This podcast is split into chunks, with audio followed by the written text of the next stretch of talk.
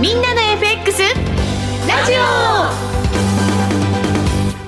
いリスナーの皆さんこんにちは。トレーダー証券の井口です。リスナーの皆さんこんにちは。内田まさです。この時間はみんなの FX ラジオをお送りしてまいります。改めてパーソナリティは現役為替ディーラーの井口さんです。よろしくお願いします。よろしくお願いしますそしてトレーダーズ証券の FX トレード応援団長小杉さん。はい小杉です。よろしくお願いします。お願いします。番組を盛り上げてくれる FX 女子愛坂美也ちゃんです。愛坂美也です。よろしくお願いします。よろしくお願いします。声が声がひどくなってる。声がね笑い事じゃない嫌いじゃないけどこの。あの風邪自体は治ったんですよ。症状自体は。咳も鼻水も治ったんですけど。治ったけど。あの私副鼻腔炎になってしまって。ほうであの細菌感染だったんで、うん、それがなんか喉の方に移動しちゃって。あららいろんなところにね。そうなんです、うん、それで声帯炎でちょっと声帯腫れちゃってこんな声に。なるほど。もう飲み過ぎたわけじゃない。酒焼け酒焼けじゃないね。でもさっきなんかもうあの北千住のキャバクラにいるお姉ちゃんとか誰だそんなこと言ってるの？散々ですよ。竹の塚とか言われましたからね。いやいや竹塚もいいところですよ北千住いいところですよいいところですよ。ね。ですよね。はい、ということでラジオ聞いてる方々はねみやちゃんとは思えないかもしれませんがみやちゃんでございます。まあそうですね、お間違い。ないようにはい。今日もねツイッターで、あチャットでねいろいろ皆さんつぶやいてくださっていて気になるのが、メルメイさんからで、先週井口さんの偽アカにフォローされてました。それに変なダイレクトメールも送られてきました。最近流行ってますね。多いんであの皆さんちょっと本当気をつけてもらって、ね、あの LINE ねグループに誘ったりするっていう手口なんで、はい、そんなことは一切ありませんので、はい、あのまあ、お金の話がしたら全て詐欺だと思っていただいても結構ですので、うん、FX 以外はねね、口さんじゃないぞと、はい、うん、本当にそこは本当にあの凍結しても凍結してもどんどん出てきちゃうんで。そういうもん、ね、そうなんですよ。あのツイッター、まあ、X にねあの連絡すると止めてくれるんだけど、また次から次へと出てきちゃうんでいたちごっこになります。ですね、はい、大変。みゃちゃんも気をつけないと本当に皆さん気をつけていただいて、ねうん、私はまだ現れたことないんですけど。でも大体井口さんだったらなんかトレードの合間に、まあ、ディーリングの合間に、うん、なんかこうなかったとかあったとかなんかこうボソッとつぶやかれるじゃないですか、ああいう特徴もありますからね、まあ、そういう特徴を覚えておいてもらえるといいかもしれない。でもそれもコピペしちゃってやってられちゃうんで、えー、完全にあの同じようなのを作られちゃうんですよ。全てコピペされちゃうんで。なんか本物と偽物の見分け方ないんですか、まあ、フォロワー数がゼロとかなんでそうですよね。完全にそこ見てもらうっていうのが一番だと思います、はい、そこは見ていただけたくさんフォローあったらフォローされてたらそうですね。井口さんだよ本物だよっていうふうにね見分けていただけるといいかなと思います、ご注意ください、その他にもたくさん皆さんも書いてくださってます。ありがとうございます。焼き鳥さんからハスキーボイス。素敵です。お褒めの言葉が。ありがとうございます。でもちゃんと直します。で結構長引いてる人多いので、はい。ねね、多いですね、ね。うん、皆さんもお気をつけください、はい、はい、このメンバーで進めていきましょう。この番組は、うん、トレーダーズ証券公式 YouTube チャンネルみんなの FX でも同時配信しています。動画配信についてはラジオ日経番組サイトでもご覧いただけます YouTube のコメント欄からぜひ投稿してください。番組内でできる限り紹介していきます。この番組はみんなの FX トレーダーズ証券の提供でお送りします。現役為替ディーラー井口義雄の相場の肝。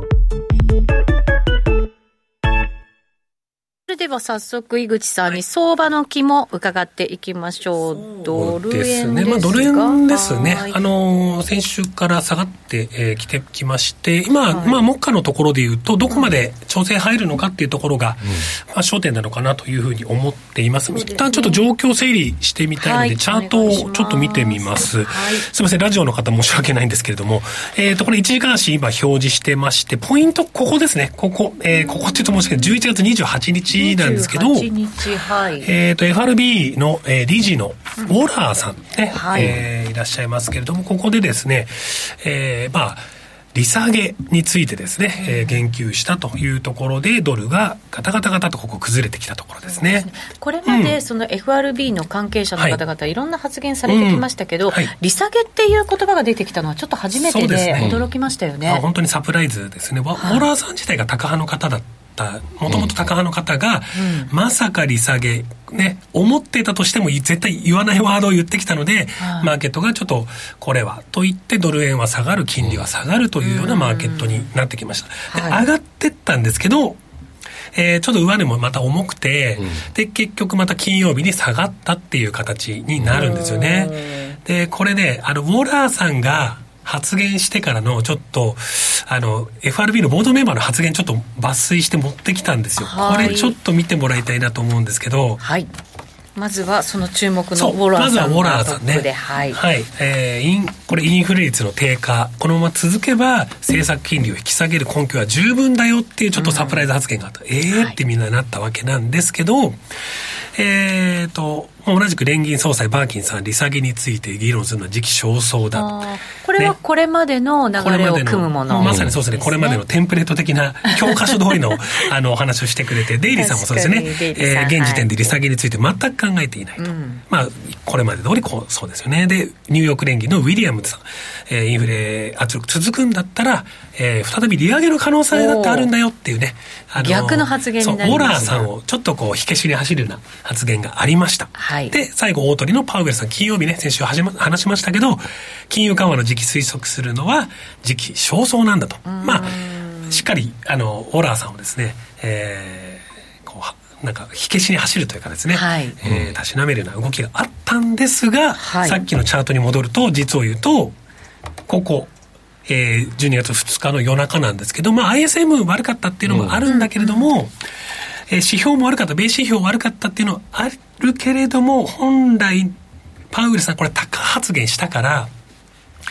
上がるはずが、高派発言したのにもかかわらず、オラーさんを否定したにもかかわらず下がっちゃったんですよね。へこれは。って、あれじゃないんですか？あの、シカゴ連銀総裁のうん、あのグールズビーさんが結構あのハト派な発言を、うん、結構ずっとしてるんですけどもともとしてるんですけど、はい、ただその今のなんかそのマーケットがものすごくその利下げを結構織り込んでるじゃないですか、なんか来年の4回とか5回とかなんかね。4回5回が先物で織り込まれ織り込みすぎですよね。ちょっと笑っちゃいますよね、だからそんな中の、なんかあのみんなドル円を売りたい気持ちじゃないですけど、うん、それが先行して結構なんかグールズビーさんのそのハト派のそのインフレ2%順調にうまくいきそうだよっていう発言にめちゃくちゃ反応してるんじゃないかなってちょっと、そんな気も。そうだと思う。なんか都合のいい方を、まあ切り取ってこっち信じた方がいいみたいな。みたいな。だからなんとなくマーケットっていいニュースを悪く捉える時もあれば、いいニュースを悪く捉える時もあって、本当その時の地合いとか、ポジションだったり、量だったり需給だったりいろいろなんでしょうけど、今はだから火消しの発言したところで、うん、みんなやっぱりちょっと違う方向に捉えていく、ね、まあ、パウエルさんももう立場上言えないのみんな分かってるから、うん、どうせ利下げでしょって思いをまああのーまあ、みんなマーケット絶対思ってますよね、まあ、それがそう見透かされちゃってて、はい、結局だからまあ来年の5回とか4回とかちょっと行き過ぎですけど、まあ、そういう織り込み方をやっぱしちゃってますよね。結局だから、ねうん、えっと、同じような発言をしてる人たちももちろんパウエルさん含めているんだけど、う。ん、変化の兆しがなんとなくいろんな人の発言の中に出てきて、まあ、ここから変わるかもしれないよっていうところを急速に織り込みに、期待も含めていってるって感じなんですね。まあ、期待結構モラさんの期待にちょっとまあマーケットが突き進んでっていっちゃったかなって、まあ、株価なんか特にそうだなって気はしますよね、まあ、ドル円もそうだし、ドル円もまたポジションがねずいぶん偏ってた中っていうところなんでしょうそうなんです実はあのポジションの偏りが今すごくて、はい、あのまあ、ちょっと前まで151円のところで、うん、まあ、介入期待でものすごいビッグショートだったんですよ、うん、えー、ドル円はね。今まで見たことないぐらいのショートがたまったんですよ、はい僕の中では過去最高過去最高はい、うん、溜まってて。で今度また今度下がってくると、えー、まだまだ下げ幅ってそんなに調整でいうとまだまだあるのかなって思うんだけど、はい、やっぱりみんな待ってたんですよ。あ買いたくて、買いたくて買いたくて。で148、まあ、円な7円6円ぐらいはもうみんな買いたいゾーンじゃない買いたいゾーンだったんでそうですね、まあ、ものすごいロングが溜まってきたっていうのが正直なところ。確かに150円ぐらいまでいった時にいや、146円ぐらいまで下がったら、買っとききたいよねってなんかみやちゃんも言ってたような気がして、ね、買いたくて買いたくて震えるんですけど、ね、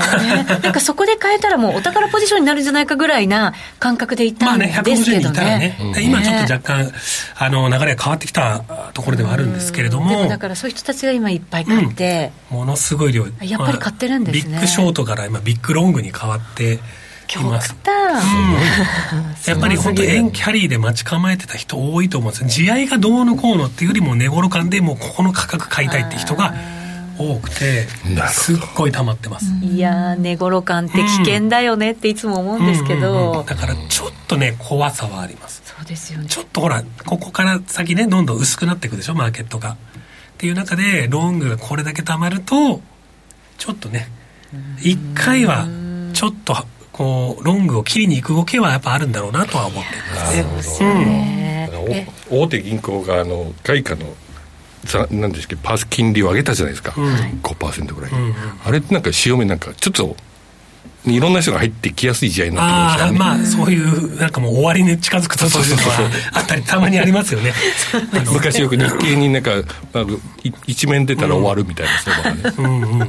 ね。よくありますよね。はい。はいというところで、はい、まあちょっと今あの一応ポイントとなる価格としてはやっぱり146円。140 146円でもう、うん、でもね今も146円台なので、ね、なので146円ちょうどは結構ポイントでちょっとざっくりなんですけど、はい、冷やしレベルで見ると、うん、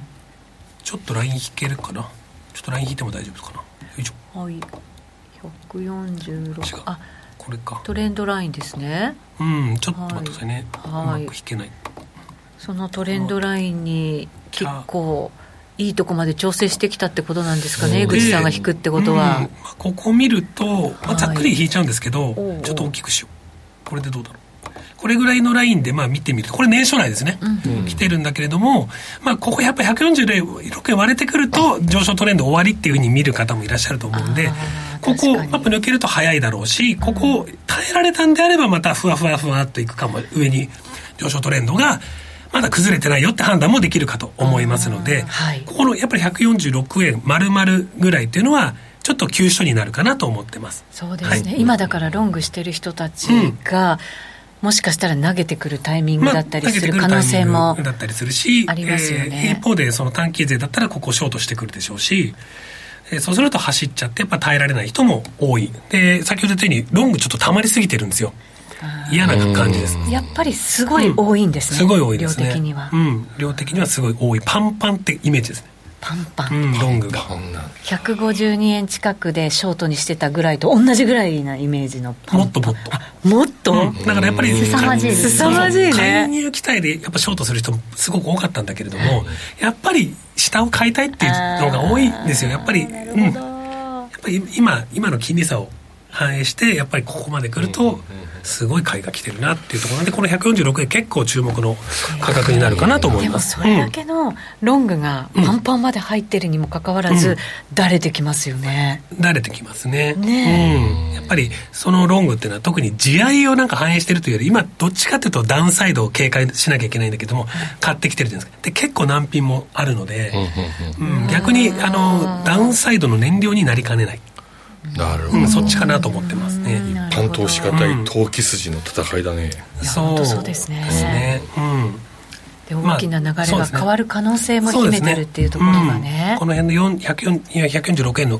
切り板みたいなところ丸々みたいなところは、うん、ちょっとあの大きい球がぶつかりやすいなと思ってるんでちょっと注目しています。はいわ、はい、かりました、うん、これを踏まえて今後どう攻めていくのかは後半で。そうですね。はい、はい、また伺っていきたいと思います、はい、みやちゃんはどうしたい？私ですか、うん、私147円で売ってるんですけど。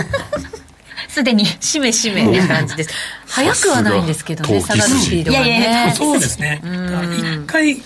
まあ、トリガーをつけると多分早いと思います、これは。ここからスピードが出る可能性もあるよ、ということですね、みやちゃんがニヤニヤしております。え 以上ここまでは、はい、えー、相場の肝でした、はい、みんなって誰だよというタレント有吉弘行さんのテレビ CM でおなじみのトレーダーズ証券みんなの FX みんなの FX はコツコツ貯まる高水準のスワップポイントが魅力です。今なら対象通貨のスワップがさらに高くなるキャンペーンを実施中他社より1円でも安い場合には、その差額をキャッシュバックして、業界ナンバーワンの水準を目指します。現在最大100万円がキャッシュバックで受け取れる新規口座開設キャンペーンも実施中です。取引をしながらキャッシュバックがもらえるこのタイミングをお見逃しなく。キャンペーンの詳細はホームページをご確認ください。みんなの FX を提供するトレーダーズ証券は、関東財務局長金賞第123号の金融商品取引業者です。当社が提供する外国為替証拠金取引は、元本や利益が保証された取引ではありません。また、お預けになった証拠金以上の損失が発生することもあります。ご契約にあたっては、契約締結前交付書面をよくお読みの上、リスク等をご理解いただき、ご自身の判断で開始いただくようお願いします。みんなの FX ラジオさあ、それでは、このコーナーでは週替わりにゲストをお招きしまして、相場の見方伺っていきます。今日のゲスト、日清基礎研究所、井出慎吾さんです。よろしくお願いします。よろしくお願いします。3回目にして、改めてカジュアル。そう今日はあの家で仕事だったんでね、うん、うん、外出るのも今日これだけです。コンビニすら行かない なるほどなるほど。カジュアルな井出さんということですから、えー、今年そして来年に向けてまたカジュアルにね今日お話しくださるんじゃないかと思いますので、はい、そのつもりです。本音トークで進めていきましょう、うん、今日のテーマ決めましたよ。日米株高は本物か、うん、今年最後の世界各国の金融政策を占うということであの前のコーナーでもあったんですけど利下げ期待がものすごい高まっててすごいですね、ね、それによって株価も日米ともにぐんとまあ上がってきてでもそれって本当なの？っていうね。まあ、日本株については今現在割高さは全くないんですよ割高さバリエーションバリエーションで見てもね、はい、ファンダメンタルズから見たら全く割高じゃないんですけれども、ええ。ー、アメリカ株はちょっと高すぎるかなっていう感じですね。いやここ足元ねちょっとスピード違反な感じですよ。そうですね、まあ、確かにね11月以降アメリカの長期金利がこう数勢的に下がってきて株を買いやすくなったっていうのはよくわかるんですけど、うん。はい、まあ、それにしてもアメリカ株はちょっと高すぎるかな高すぎる、うん。はい、日本株はちょっと安すぎるかなっていうそんな感じです、そんななんですね。でも結構歩調合わせるようにして上がってきた曲局面もありましたけど。そうですね、まあ、もともとやっぱり日本株ってちょっと割安に放置されやすいところはあるんですけど、うん、ん、そうですね、どういったらいいのかな、あのまずね、やっぱ日本企業の業績がものすごい堅調なんですよ。業績はいい、うん。はい、この間、中間決算がね、終わりましたね。で今年度の増益率の見通しが会社予想ベースで6.5%かな。6.5、うん、はい。でアナリスト予想だと9%台なんですよね。それを上回る、うん、はい。で、まあ、会社予想って通常ちょっと保守的ですから、うん、もうそれは恒例行事になってるので年度末の着地はアナリスト予想に近いところにいくと思います。9%ぐらいでいくかもよ、うん、と思います。で、さらにもうマーケットってすでに来年度を見始めていて、来年度これはアナリスト予想しかないんですけど11%増益予想ですよ、えーさらに上に行く、しかも2桁、うん、すごいですね、だから今年度、来年度と過去最高益更新は、まあ、ほぼ間違いないんだろうなと、こういう状況ですよね、今現在ね。そんなにいいんですね。いいですいいです なんとなく肌感覚どう？いや、なんか全然変わんない気がしますけど。よく聞かれるんですよ。あの、はい、円安でね、インフレで日本の人々こんなに生活苦しんでるのに、株価ばっかり上がって実感に合わないっていうんですけど、そうですよね。それはね、単純な話で日本企業の多くはもう今や海外で稼いでますからね。でそれこそ海外の投資家からしたら、これまたちょっと角の立つ言い方しましたしますけど、日本の国民がどんなに生活苦しもうが、日本企業が儲かれば株は上がるんですよね。あまあ、そうですよね、企業に投資してるわけですからね。そうですそうですまあ、企業が儲からなかったらお給料も上がらないわけですから。その通りですね,、まあね、そう。よしとしなきゃいけないんでしょうけどね、うん、だから、まあ、基本的に日本株は、まあ、高値圏維持で来年以降も上昇基調っていうのが基本シナリオでいいと思うんですけど、でもやっぱりね、リスク要因としてはアメリカの景気ですよね、ここのところ減速してきてるじゃないですか、はい、今ぐらいのペースでゆっくり減速する分には、パウエルさんが言ってるようなそのソフトランディングっていうことになるんでしょうけど。もう少し減速色を強めていってね、ちょっと失速とか、そういう話になると、FRB も慌てて利下げとか、そういう話になると、ね、なんか悪い利下げな感じ悪い利下げです、そうですね、インフレ率が落ち着いて利下げっていうんじゃなくて、追い込まれて利下げっていう、これはあんまりいい利下げじゃないですよね。なるほどそうじゃなくて今の4回まあ5回もしかしたら利下げを織り込むってことになってる。と、うん、今5回織り込んでます。そうですよね、それはでも井出さんからしたら悪い利下げではないってことなんですかね？そうすると今のところどうなんですか？いやどうなんでしょうね。来年5回1.25%利下げしなければならないっていうのは、はい。もう半ばリセッションに近いんじゃないかと思うんですよね、うん、そういう感じするんですよね、なんか株そこまでなんか浮かれて買ってていいのみたいな気分にはなってくるんですけど。いやそう思いますよね、うん、えーと、アメリカの CPI は直近で3.1%、うん、で単純に試算すると来年の6月の時点でも2%台後半なんですよ、今ぐらいのペースでインフレ率が落ち着いていったとしても2%台後半と、はい、ですから、まあ、FRB が来年中頃6月ぐらいに1回目の利下げを予防的にするっていうのはあり得ると思うんですけど、予防的にそれは景気を冷え込ませないための利下げ。そう冷え込ませすぎないための利下げということですね、はい、それぐらいは想定できるんですけど、今現在、えー、金利先物市場では5回っていうのはね3月6月7月9月でさらに11月か12月にもう1回。いや結構な勢いですよそれ、うん、そんなに順調にインフレが落ち着くともちょっと今の時点では考えにくいですからね、そうすると、やっぱり利下げを前のめりで織り込んだ株式市場っていうのは、ちょっと行き過ぎな感じ、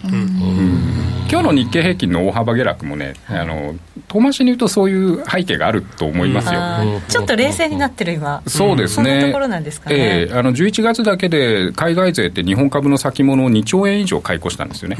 日経平均って11月1か月で2600円も一気に上がったんですよ。でえー、でもちょっと利下げ前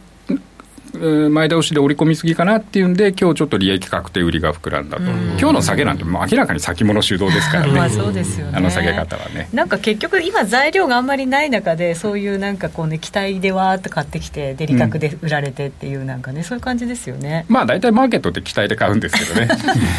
ね。ちょっと期待が行き過ぎてるかなっていう感じがします。はい、でもそれでも日本株は割高じゃない、うん、あそうですよね、最初に戻ったらそうなんですよね。全然割高じゃないです。そうか、うん、じゃあ、落ち着いたらまた買いが入ってもおかしくない？そうですね、今日あたりはね、例えば朝の時点では、まあ、下値は3万3000円ぐらいだろうって、うん、多分多くの人が感じてたと思うんですけど、うん。はい、ちょっと先物主導で大きめに下げて、500円安までいっちゃいましたけどね、まあでもその後しっかりおしめ買い入ってますし。あの割高じゃないっていうのはみんな分かってますよね。なるほどね。ただ今週ね、あのこの後ジョルツだとか、はい、アメリカの経済指標、雇用統計までいろいろ重要なの控えてるんで、うん、さっきね、あの井口さん紹介してくださった FRB ボードメンバーの発言だって、うん。あっち行ったりこっち行ったりじゃないですか。ね、いろいろね、出てきますよ。本当なかなか甘い顔は FRB としてはやっぱできないところもあると思いますけどね。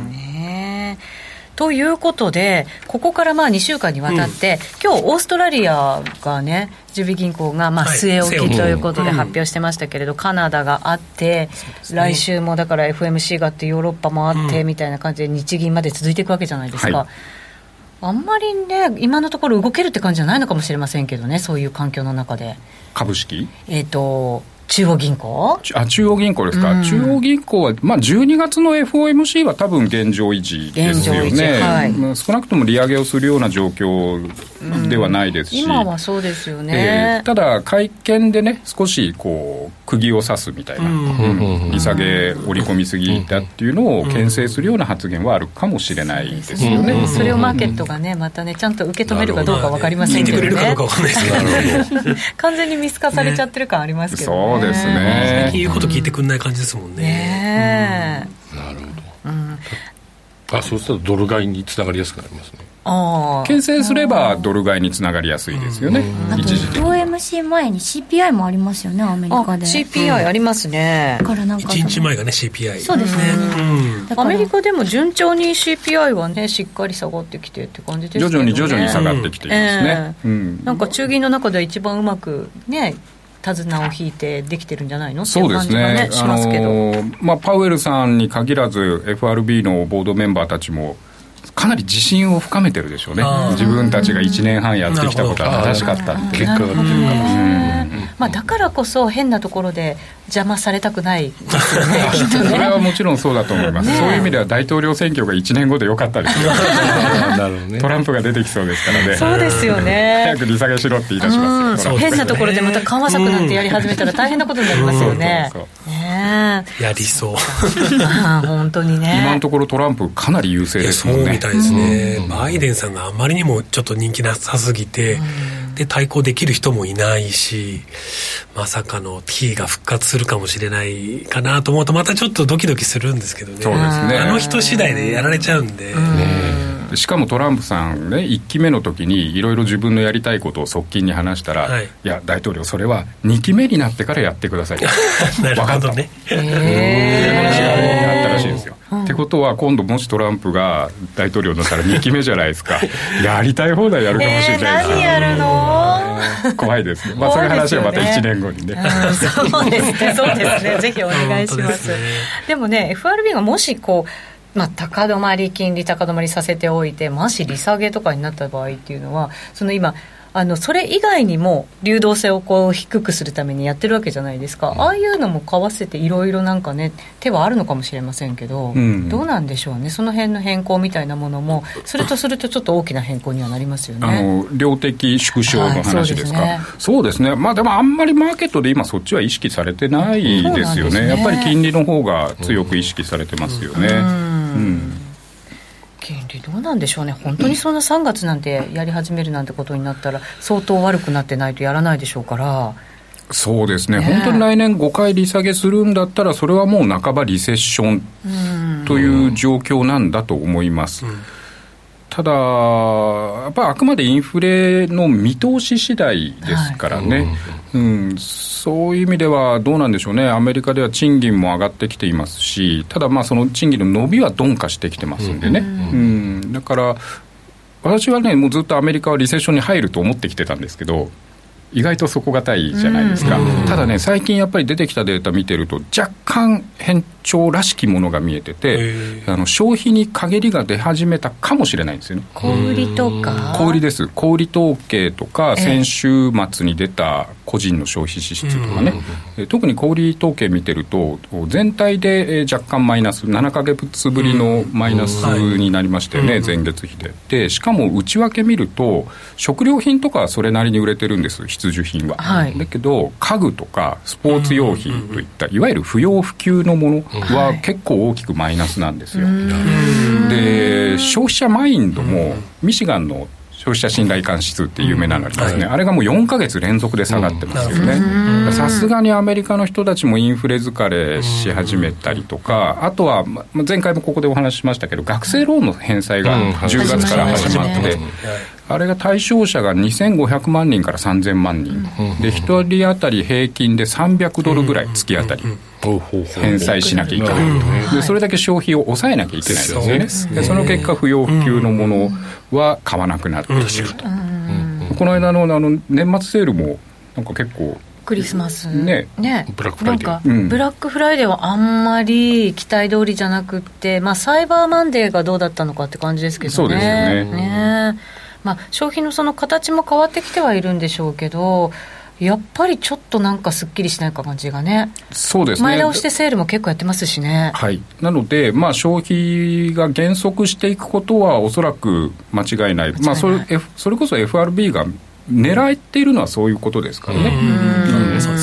問題はその減速スピードなんですよ、はい、あと深さとね。そう。でこれは今の時点ではやっぱり高をくくれませんので、うん、もう丁寧にデータを見ていって、はい、で投資家としてはもうアクセルとブレーキ両方に足を乗せとくとかね。うん。いつでもシフトチェンジできるようにってやっぱりしておくしかないですよね。自動運転はもう無理ですねアメリカがやっぱりこれ、景気減速にもし陥ったとして、まあ、後退まではいかないかもしれませんけど、そうすると日本も企業はそれでも影響を受けますよね。もちろんです、今年でさっきお話しした日本企業の業績が絶好調だっていうのは、えー、アメリカの景気が崩れなかったからっていうのは非常に大きいですよね。うん、そういう意味では日本企業も少なからず影響を受けますよね、うん、あ日本株のリスクとしたらやっぱりアメリカの景気。一番はアメリカの景気だと思います。で、あとは中国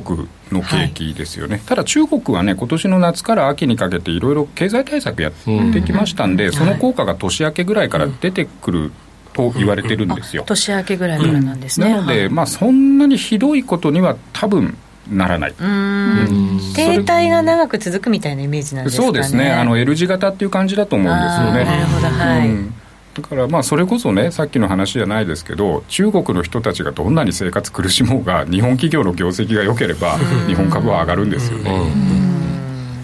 皮肉な話です、まあ、そうですね。そういうことなんです、まあ、だからこそ世界の景気ってところはしっかりね、はい、見ていかなきゃいけないっていうのが、ね、はい、ところなんでしょうけれど、は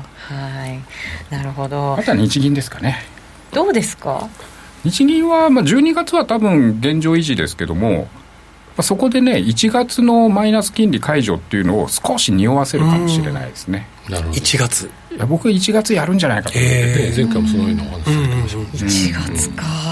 まあ幸い円安が一服して若干円高に戻ってきたんで、輸入インフレを少し食い止められてはいますけれども、でも年明けから電気代ガス代また上がりますでしょ、う日銀批判ってまた強まると思うんですよ、まあ、そうですよね。で1月って展望リポートが出ますよね、うん。はい、24年度25年度の物価見通し今現在1.9%ですけど、うん、それをもし引き上げるんだったら、まあ、引き上げざるを得ないと思うんですけどね、この状況考えれば。そうするといつまで緩和してるんだと、うん、そうですよね、だって目標にしてるところがねクリアしていくわけですからねで、ね、1月を逃すと次は3月になる。で年度末にマイナス金利解除はねやっぱやりづらいと思うんですよ、えー、そういうもんですか？やっぱ企業も混乱しかねないですし決算にも影響しますし為替もねぶれさせるわけにいかないじゃないですか、そうなるともう次4月ですよね。4月っていうと衆議院解散総選挙が重なってくる可能性があって 本当に日銀動けないタイミングが。タイミングがねやるならそうすると1月かなと思って。へえやるんだったらやっぱりもう匂わせとかないとあれですもんね、うん、マーケット織り込まないと怖いですもんね。そうです。ね利上げですからね、やっぱり少しずつ織り込ませないと、それこそ批判されちゃいますからね。ですよね。年末にあんまりねあの来来年のマイナス金利解除って話をされると薄いところだから嫌になっちゃうんですよね。マーケットがなるほどね。スカスカの時にそれ言われるとまたね2018年のフラッシュクラッシュみたいなの起きないといいなとは思いますけど。あとあれですよね、はい、去年とかもあのー、うん、何でしたっけ？YCC 修正じゃないですけど、うん。黒田さんやったじゃないですか、うん、あれが12月20日だった、うん、そうですよね。ってなると。そうか年末だったのか。だから今とか来月とかじゃないと動けないのかなっていうのは確かに納得できるんですけど、うん、やっぱり薄いじゃないですか商いが。だからなんか匂わせただけでもすごいインパクトありそう。そうね、うん。で口実にされちゃいますし短期税の。難しいですね。黒田さんはサプライズ好きだったんで。あそうですよね。まあ確かに。でまあねそのほんの数週間前には審議員もアドバルーン上げるぐらいのことはしてましたけど、確か去年の10月でしたっけ、黒田さんが会見で、えー、日本の金利は当面上がらないと思って。いただいて構わない、そうですね、言ってました。そうで当面とはみたいなね。23年のことだ。そうそう言ってました言ってました。その2か月後に利上げした。そうなんです。あれで結構安心したじゃないですか。年に23年はないのかみたいな、うんただまあ上田総裁はそんなにサプライズを好むタイプでもなさそうですし。ちゃんと準備してなんかね、うん、マーケットと対話しながらって感じがしますよね。感じですよね審議員たちもやっぱり前の体制と比べるともう少しこう金融政策に関して、えー、発信していますのでね。うん。まあでもだってねずっと変えてこなかった金融政策を、ね、方向転換するわけですからそりゃサプライズでやられたらたまんないですよね。特に利上げはやっぱりサプライズでやってはいけないですよね、ね、多くの人にとってコストが上がるっていう話ですから、ね、そうですよね、生活がやっぱりまたね企業の運営がガラッと変わるっていう可能性が出てきますもんね、うん、でも今年の夏以降上田総裁にせよ田村審議員の発言にせよあれ簡単に言うと来年の住宅ローンの金利は多分今より少し高いですよって言ってるんですよね。なるほどね、うん、ちゃんと発信はしてるんですね。多分そういうことだと思います。うん、皆さん準備してくださいね、はい、企業の調達担当の方も準備してくださいねって、うん、そういう意味だと思います。なるほど。トレーダーも頑張れよ。そうですね。確かにメッセージなわけですね。そういうことだと思います。わかりました。じゃあ今回のそのまあ上田さんの発信からも我々はメッセージをしっかりと受け取らないといけないわけですね。すね。来年に向けたね。はい。はあ、ちょっと楽しみになってきました、そういう意味では、対話を確認しなきゃいけないですね。そうですね、はいわかりました。来年の一発目一発目って言ったら変ですけど、はい、にはもうあの来年の見通しをまたまるっとわかりました。井出さんに教えていただこうと思います。わ、はい、かりました。表現してるかもしれない。楽しみにしております、えー、今日のゲスト井出慎吾さんでした。ありがとうございましたみんなって誰だよというタレント有吉弘行さんのテレビ CM でおなじみのトレーダーズ証券トレーダーズ証券では FX は初めてでちょっぴり不安というお客様向けにぴったりなライト FX をご用意。ライト FX 専用通貨ペアではスプレッドもスワップポイントも通常より競争力の高い水準でご提供しています。現在最大100万円がキャッシュバックで受け取れる新規口座開設キャンペーンも実施中です。取引をしながらキャッシュバックがもらえるこのタイミングをお見逃しなく。キャンペーンの詳細はホームページをご確認ください。みんなの FX とライト FX を提供するトレーダーズ証券は、関東財務局長金賞第123号の金融商品取引業者です。当社が提供する外国為替証拠金取引は元本や利益が保証された取引ではありません。また、お預けになった証拠金以上の損失が発生することもあります。ご契約にあたっては、契約締結前交付書面をよくお読みの上、リスク等をご理解いただき、ご自身の判断で開始いただくようお願いします。週刊 FX ストラテジー。あ、それではここからは投資戦略考えていきましょう。お願いします。お願いします。では、そうですね、さっきちょっとドル円チャートを見てたんで、もう一回チャートから見てもいいですかすいません。これドル冷やしです。すいません。で、えっ、ー、と、これ年初来ですよね。ほぼほぼ今年の値動き出してるんですけれども、えっ、ー、とね、ドル円の調整は3月に1回入ってるんですよね。ここ3月ですね。ちょっと大きめな調整が。うん、これ何があったかっていうと、みんな忘れちゃったかもしれないですけど、あの、アメリカの地銀の破綻があって、世界的な、ああの、キー不安があったんですよね。クレスイのね、はい、あの破綻っていうところがあって、これで大体ね、137円から129円まで8円下がってます。8円、うん、で、もう一個大きな調整が入ったのは、ここ7月ですね。はい、これ何があったかというと、日銀のイールドカーブコントロールの上限変更っていうのがあって、ここでいくら下がったかっていうと、145円から137円。これもね、8円ぐらい下がってますね。お8、8。で、大体今年ね、おまあ、上昇トレンドなんだけども、8円くらいは下がる局面あるかもしれないと。思ってまして、今回151円まで植え付けてから、今146なんで、そういう意味で言うと143ぐらいまでは普通に調整入ってこう。あと3円ぐらいはあるぐらいはあるかなと思って。ています。はい。そうしたらでも、節目は割れちゃいますよね。ね割れてしまうんで、えー、まあ、ここはね、あの、割れたら早いよっていうレベルのところなんで、うん、やっぱり、あの、ダウンサイドは多分今見なきゃいけないかと思うんですよ。マーケットがこれだけ利下げ利下げ言ってますんで、うんはい、で、さっきのね、あの、井出さんのお話じゃないですけど、日銀が下手すると、ね、来来年1月のマイナス金利含み持たせるみたいな話をすると、ね、多分まあ円高に吹っ飛ぶわけじゃないですか。すね、ということを考えるとある程度の調整があの入るというあのイメージを持っといた方がいいかなと思ってそうですね。これまではドル売りによるドル円の下落だったわけじゃないですか、うん。はい、そうすると今度は円買いによるドル円の下落みたいな感じの、うん、ちょっとね理由が変わりそうですよね。クロス円も？あと高金利通貨も？クロス円なんて結構近強かったじゃないですか、ドル円下がったとしても。当然そうですね、あの調整入るかなと思って、あのヨーロッパがいいかというと、決してね、景気よくないですから、はい、はい、あの、まあ、エキゾチック、新興国だとちょっとわからないですけどね、メキシコとか非常に強いので、はい、どこまで下げるかわかんないですけど、一応考えとかなきゃいけないっていうレベルですね。このラインに乗って上に上がるかもしれないし、うん、150円トライもあるかもしれないけれども、はい、下に行ったら早いよっていうイメージをあの必ず持っておかなければいけないんだろうなと思っています。うん、すね、このライン引いとくべきですね。そうですね。うん、と思ってています。でさっきの話じゃないけどやっぱ年末年始やっぱ怖いですよね。うん。ゆっくり休みたいけど年末お正月休めないかもしれないと。からどんどんどんみたいな。そうですね、その前に雇用統計そうですね。ちょっとスケジュールも見てみましょう、そうですね。現状は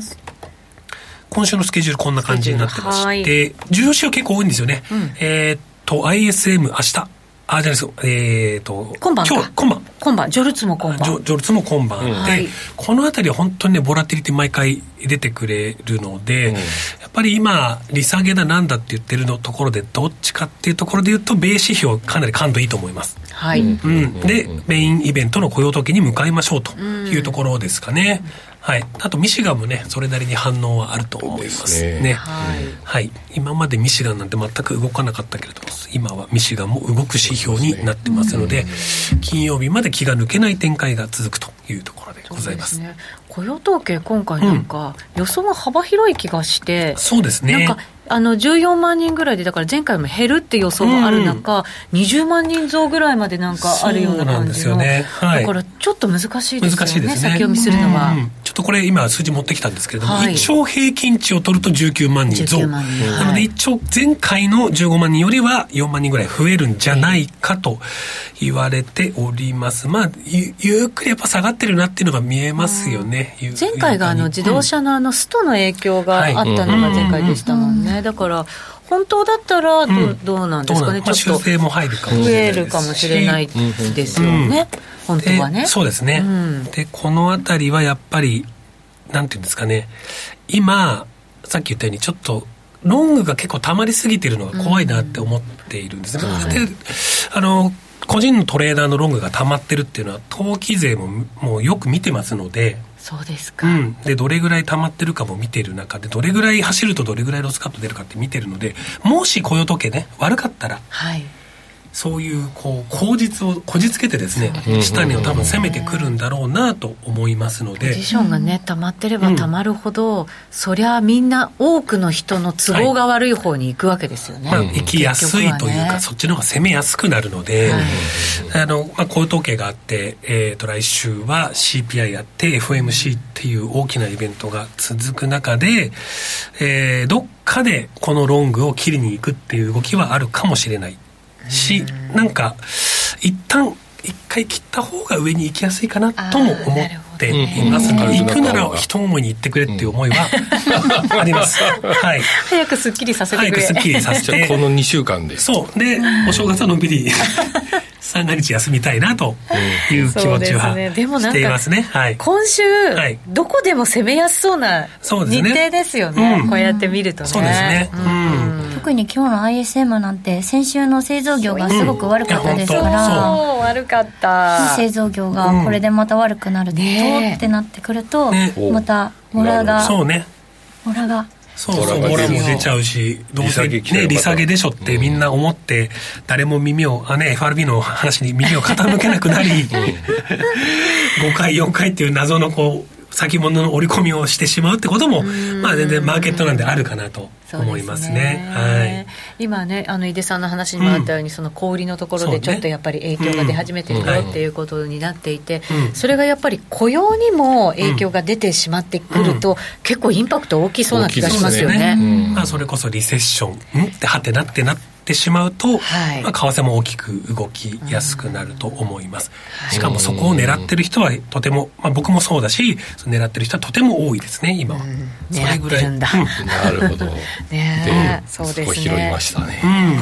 だから狙われてるんだぞとやっぱり思わないといけないですね今ロングのポジション。そうですね、ね、捕まってるロングのポジションがすごいですから今。そうですね。背中向けちゃダメだよみたいなね、うん、だからそうどうすべきかっていうのをちょっとね、うん考えとかなきゃいけない。ね。ね。ど。うする？なんか井口さんがライオンに見えてきた。狙ってる？そうです。みんなの。今ね番組この番組始まって以来のキラリとしたでした一番のそんな 眼光を感じましたよ。そんなとこしか見てないですからね僕は、はい、それがねでもマーケットに携わる人たちの獲物を見る目だったりするわけですよ。だからそういうところで我々は戦ってるんだってことをね、はい、しっかり分かって、ね、逃げ足早く、はい、そうですね、逃げろ。逆に大きいそうそういった税についていくっていうのも大事ですね。そうですね、うん、ハイエナでいいんですよ、ハイエナ。と思います、ヌーの大群みたいに。つい。て でそういうふうになんかクラッシュのような動きがあったらそこは多分買っていいところになると思うので。なるほど、そうですね。注意しながらトレードしてください、ね。はい、この番組はみんなの FX トレーダーズ証券の提供でお送りしました。それではリスナーの皆さんた来週です。さようなら。